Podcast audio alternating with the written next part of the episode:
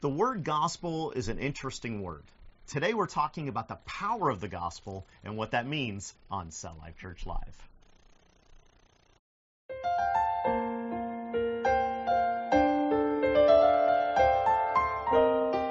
Welcome to Cell Life Church Live. Thank you for joining us as we share an inspirational message that is relevant to life today.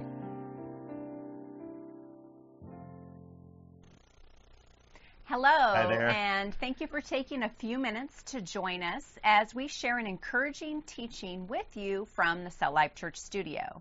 Today we are talking about the power of the gospel, but before we get into that, we have a couple of things to share with you. First, please be in prayer for the western United States. There are terrible fires all throughout California, Oregon, Washington, Idaho, Montana, Utah, Colorado, and Arizona. Much of the western United States is filled with smoke. Entire towns have burned to the ground and many have died. We need rain to help clear the smoke and to put out the fires. Yes. Secondly, we have been busy working on our websites. We have had to make some changes due to some update systems and software. The biggest changes noticeable are on the Cell Life Church Live website. It looks similar, but it's a little bit different. Let us know what you think about the changes and if you have any suggestions of how we can serve you through these teachings, then please let us know. Yeah, if we can serve you better through these teachings, Yes, yes, please, please let us know. So, uh, before Jesus started his earthly ministry, the word gospel simply referred to something true and widely believed as fact. Keep that in mind as we read Mark chapter 16, verse 15. As I pull that up. he said to them, Go into all the world and preach the gospel to all creation. Amen. Yeah, amen. You know, Jesus is recorded saying this just before he ascends into heaven to be with God the Father. This is the Great Commission put very simply and succinctly. It is the instructions that Jesus left with us. What is the gospel Jesus is telling us to preach? What truth is he commissioning us to share with all the world? Well, let's answer those questions. The gospel is God's truth revealed to us by and through Jesus. This is why the first four books of the New Testament are referred to as the Gospels. Mm-hmm. These are the four accounts of Jesus' life and ministry here on earth, his teachings and his miracles. Each of these four accounts of Jesus' life and ministry is from four different perspectives and speak to four different right. types of groups of people in the world. Yet they all have the same message. yes, they do. Matthew comes from the perspective of a Hebrew and primarily speaks to that mm-hmm. mindset. Mark is the shortest of the gospel accounts and it's very succinct and straight to the point. Like Kelly. there you go. Luke was a Gentile and a man of science and brings a different perspective to the life and ministry of Jesus. That's my Yes, favorite. That's your favorite. And then finally, John speaks of the love of Christ and shares Jesus with all of us through that point of view. Mm-hmm. There is power in the gospel in the telling of Jesus' story in these four different ways. Yeah, it really, really is. Now, preaching the gospel is the retelling of Jesus' story and sharing his teaching and miracles so people can know God's plan for all creation and his love for mankind. Now, the gospel of Jesus Christ tells people how to know right from wrong and teaches what real love is. But there's so much more to it than passing on knowledge. You know, many people in the world have knowledge of Jesus Christ, but do not love or follow him. Yeah. You know, it's said that many people will miss the gates of heaven by 18 inches, the distance between their head and their heart. All the head knowledge you can possibly possess about God and his plans and purposes for mankind cannot save your soul. That's right. Only the love of Jesus in your heart can do that.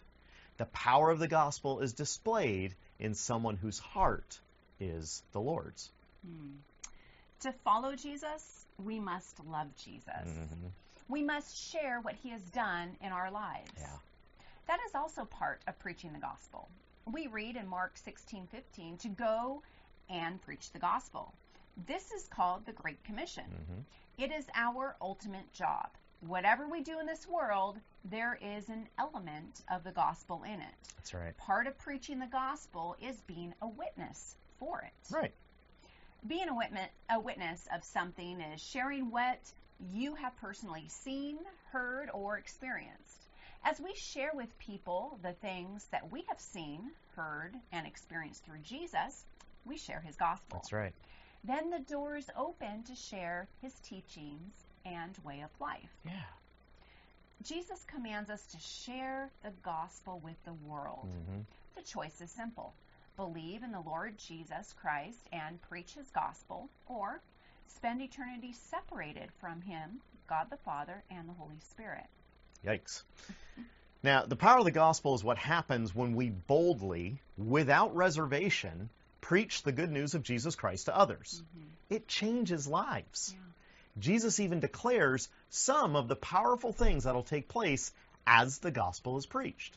Let's read Mark chapter 16, verses 17 through 18. And these signs will accompany those who believe. In my name, they will drive out demons. They will speak in new tongues. They will pick up snakes with their hands, and when they drink deadly poison, it will not hurt them at all. They will place their hands on sick people, and they will get well. Hmm. Wow. Now, there has been much discussion by theologians over the centuries about this. Unfortunately, some people believe the gospel hasn't been preached unless each of these signs has been presented. This is not the case. Even a casual reading of Acts will show people accepting salvation through the preaching of the apostles and others, with some, but not all, of these signs. Hmm.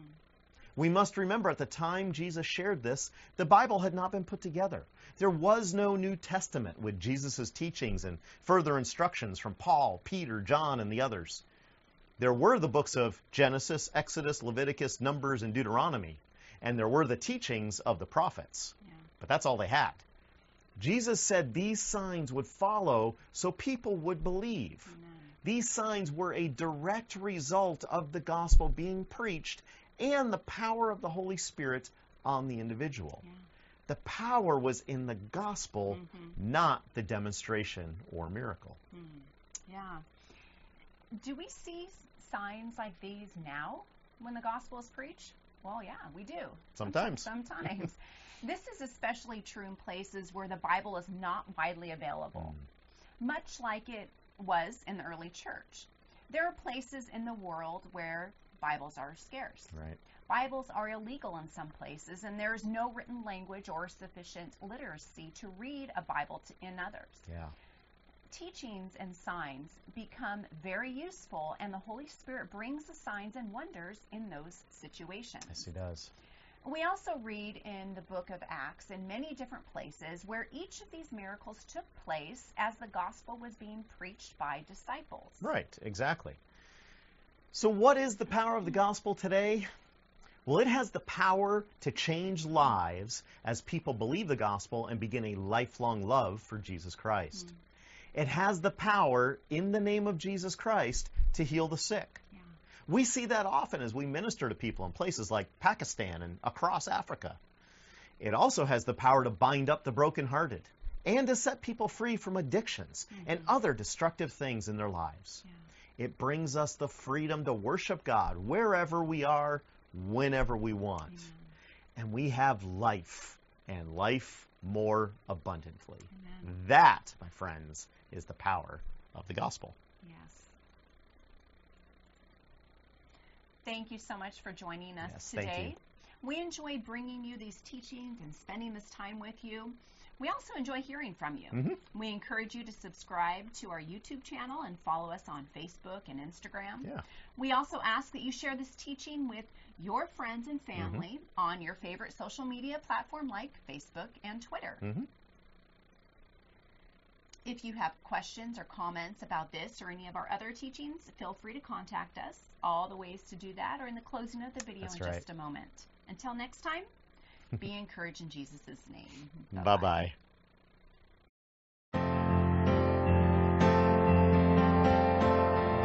Thank you for joining Cell Life Church Live. We hope you have been encouraged. If this message touched you in some special way and you would like to contact us, you may do so on our Facebook page, website, this YouTube channel, or email. We enjoy hearing how these messages impact your life. Would you consider supporting Cell Life Church financially? Contributions can be made online and are tax deductible in the United States. Details for giving can be found on our website at www.celllifechurch.tv.